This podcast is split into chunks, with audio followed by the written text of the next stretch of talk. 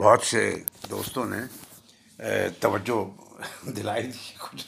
کچھ عرصے پہلے میں بارہ اگست کہہ گیا تھا. سچی بات تو یہ ہے صاحب, وقت جو ہے اس ایک تو اس عمر میں نسیان کہہ لیجیے, نسیان لائٹ کہہ لیجیے, اور دوسرے یہ جو کووڈ کے زمانے میں ہم رہ رہے ہیں تو وقت کا جو نیچر ہے, ٹیکسچر وغیرہ سب ہمیں تبدیل سا محسوس ہو رہا ہے. یہ دن اور تاریخ وغیرہ انکریزنگلی لگ رہا ہے کہ کہ یہ کہ یہ تو بہت ہی آربیٹری سی ایک بات ہے, جیسے ایک بہت بڑے بے پایاں سمندر میں آپ اس کو کیٹیگرائز کر دیں الگ الگ کہ یہ, خیر وہ بھی کیا ہوا ہے لوگوں نے, اس کا نام لیا اس کا, اس کی ہم بات نہیں کر رہے. لیکن کہنا یہ تھا کہ آج واقعی بارہ تاریخ ہو گئی, اور وہ دو چار دن پہلے یہ ٹائم کی جو بات کر رہے ہیں, دو چار دن پہلے یا پتہ نہیں شاید کل وہ ایک شعر جو ہوا تھا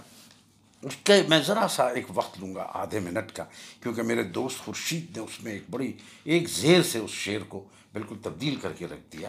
کیونکہ میں اس دن اس کو ایسے پڑھ رہا تھا اس شعر کو. اسی غزل کا ایک دوسرا شعر ہے آج جس کو میں پڑھوں گا, اس لیے اس کی طرف توجہ دلانا ضروری تھا, اور کیونکہ اس کو فاروقی صاحب نے کہا تھا کہ پیچیدہ یعنی شعر کا غیر معمولی شعر ہے یہ, تو اس میں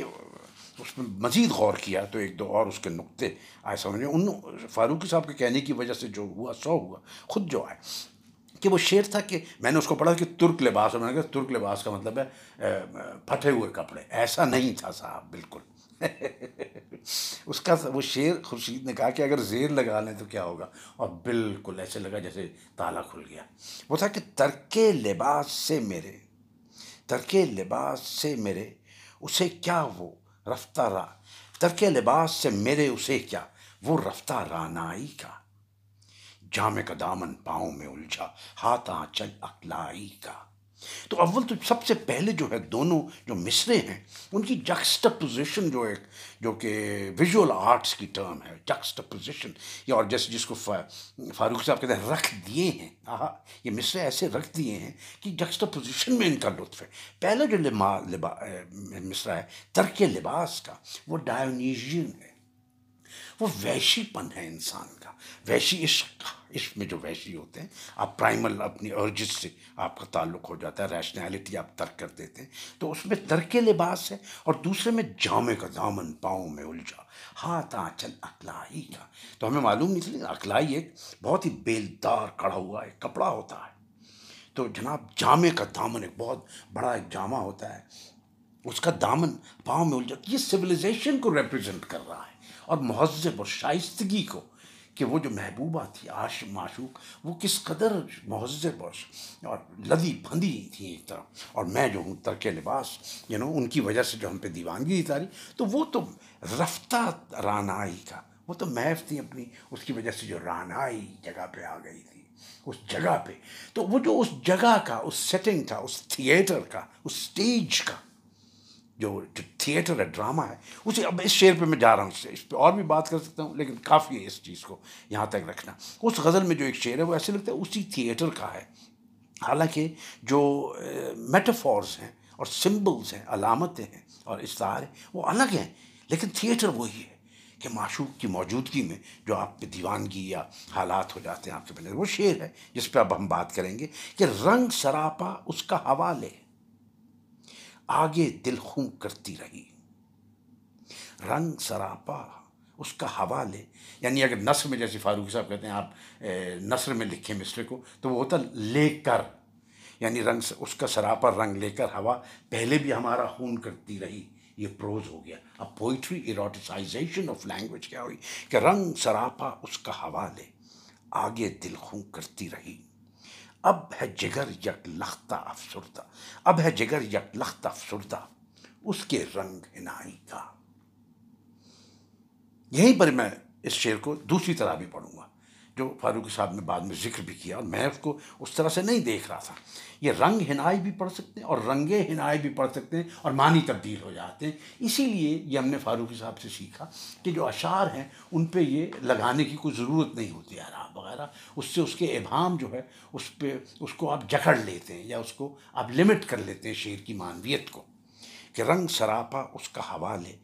آگے دل کو, یہ پوز میں نے لگایا ڈیش لگا کے وہاں, رنگ سراپا اس کا ہوا لے آگے دل خوں کرتی رہی, اب ہے جگر یک لخت افسردہ، اس کے رنگ حنائی کا۔ اب صاحب یہ کہہ رہے ہیں کہ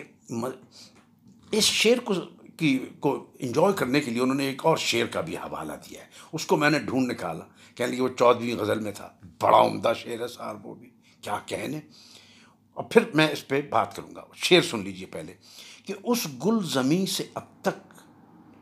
اگتے ہیں سرو مائل، اور اس زمین میں کس میں مستی، کون سی گل زمیں تھی، یعنی قطع زمیں کہتے ہیں گل زمیں کو، اس زمیں کے ٹکڑے میں، اس ہیبیٹیٹ میں، اس گل زمیں میں اب تک سے اب تک اگتے ہیں سرو مائل، مستی میں جھکتے جس میں تیرا پڑا تھا سایہ۔ بھائی واہ واہ واہ واہ واہ، ہم سے یہ گزر گیا تھا شعر، یہ تو توجہ دلائی ہے تو ہمیں آیا، اور اس میں بہت لطف جس چیز کا ہے وہ، ایک تو مائل کا مطلب ہوتا ہے جھکا ہوا، لٹرل معنی جو ہے مائل کی وہ ہیں جھکا ہوا، اور دوسرے مستی میں جھکتے، واہ کیا ایروٹک ایک انسٹنٹ ہے، یعنی ایک سودا جو تیرا حال ہے ایسا تو نہیں ہو تو نے کیا جان یہ تو نے، تو مستی میں جھکتے وہ ایک آن تھی جس میں میر صاحب جس کا ذکر کر رہے ہیں، مستی میں جھکتے جس میں جس پہ تیرا پڑا تھا سایہ، یعنی اس کے جو مستی میں جھکنے کا جو عالم تھا، جو قیامت برپا ہوئی تھی، اس سے صرف ان... میں ہی نہیں، اس میں وحشی ہو گیا تھا، بھاولا دیوانہ میں نہیں ہو گیا، یا اور انسان نہیں ہو گئے تھے، بلکہ نباتات پہ بھی اثر پڑ گیا تھا جب ایسا وہ ایک قیامت خیز لمحہ تھا کہ اس گل زمیں جہاں پہ تو نے جھک کے تیرا سایہ، جو جھکنے کا سایہ پڑا تھا، وہاں پہ اب تک سرو جو پیدا ہوتے ہیں اگتے ہیں وہ بھی جھکے ہوئے ہوتے ہیں۔ بھائی واہ واہ واہ۔ اچھا اس کے بارے میں انہوں نے ذکر نہیں کیا، یہ میں خود بنا دیا۔ اب اس شعر پہ بات کرتے ہیں جو ہم جس پہ بات کر رہے تھے، کہ رنگ سراپا اس کا حوالے، آگے دل خوں کرتی رہی، اب ہے جگر یک لخت افسردہ، اس کے رنگ عنائی کا۔ کہنے لگے اس شعر میں مضمون کو پھیلا دیا ہے میر نے، اور بعض نئے پہلو بھی پیدا کیے ہیں۔ سب سے پہلے تو یہ لطیف ابہام ہے کہ ہوا نے معشوق کے رنگ سراپا کو اڑا کر کس کا دل خوں کیا؟ عاشق کا، کہ اپنا، کیونکہ مصر میں صرف یہ کہا ہے کہ ہوا دل خوں کرتی رہی، ممکن ہے ہوا اپنا ہی دل خوں کرتی رہی ہو، ہوا کا رنگی ہو جانا اس کے دل کے خوں ہو جانے پر دلالت کر سکتا ہے، یا پھر یہ کہ ہوا کا دل اس غم میں خون ہوا کہ وہ ہزار کوشش کرے لیکن معشوق کا سر رنگ نہیں پا سکتی۔ واہ واہ، اینتھروپومورفائزنگ کر رہے ہیں، یعنی انسانی خصوصیات دے رہے ہیں نباتات کو، ایلیمنٹس کو، ہوا کو۔ رہا عاشق تو اس کا دل اس اس لیے خوں ہو رہا تھا کہ ہوا تو معشوق کا رنگ رنگ لے اڑی، بڑا بڑا بڑا خون ہو رہا تھا کہ ہوا تو معشوق کا رنگ لے اڑی، لیکن خود عاشق کے حصے میں کچھ نہ آیا۔ دوسرے مصرے میں آگے کی صورتحال کا ذکر ہے، معشوق نے اب مہندی لگا لی، اس کو دیکھ کر عاشق یا ہوا کا جگر اور بھی افسردہ ہوتا ہے، یہ سب حسن ہمارے حصے کا نہیں، دل اور جگر دونوں کی کی خون سے اور سرخ رنگ سے مناسبت ظاہر ہے۔ لفظ افسردہ بھی خوب ہے کیونکہ اس کے اصل معنی ہے بجھا ہوا، افسردہ چراغ، بجھا ہوا چراغ، بجھا ہوا، اس اس معنی کے بھی دل و جگر سے مناسبت ہے۔ پھر دل و جگر دونوں میں شعلہ عشق کا سوز بھی ہوتا ہے،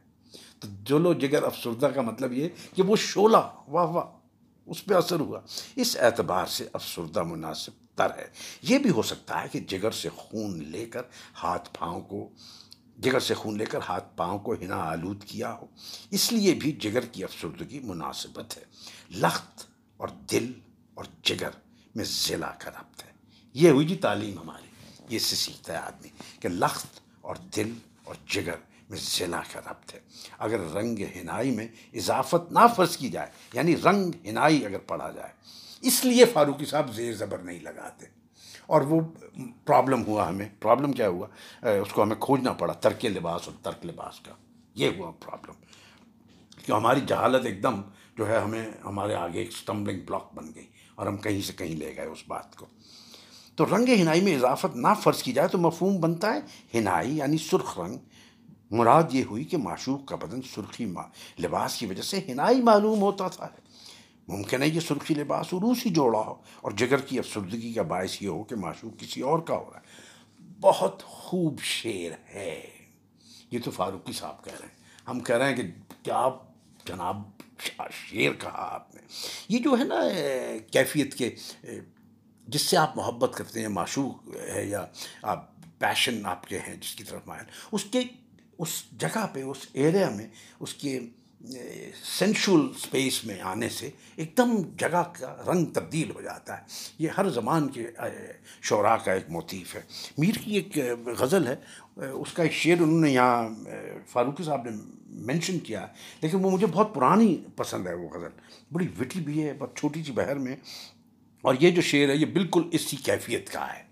اسی کا کورسپونڈنگ شعر ہے کہ رنگ لیتی ہے سب ہوا اس کا, اس سے باغ و بہار ہیں رستے. تو اس کے دو تین شعر مجھے یاد ہیں, بڑی لمبی غزل تھی, اب پتہ نہیں کیا کیا تھا. ایک جو مجھے بہت پسند تھا وہ یہ تھا کہ ایک نگاہ کر کے ان نے مول لیا. جب میر صاحب اس کی جگہ ان کہتے ہیں تو مجھے بہت پیارا لگتا ہے. میرا خیال ہے یہ ہماری پرانی زبان جو ہے, میں ستائیس برس کا تھا جب میری پرنانی کا انتقال ہوا. میر کی زبان کے بہت سے الفاظ ہیں جو اب ہمارے گھر میں بھی متروک ہو چکے ہیں, لیکن میر کی غزلوں میں مجھے نظر آتے ہیں. یہ ان جو ہے وہ بھی اسی طرح سے کہ ان نے کہا تھا کہ ایک نگاہ کر کے ان نے مول لیا, بک گئے ہم بھی آہ کیا سستے. پتہ ایسے تھا کچھ کہ ہنستے ہنستے کھینچا نہ کیجیے تلوار,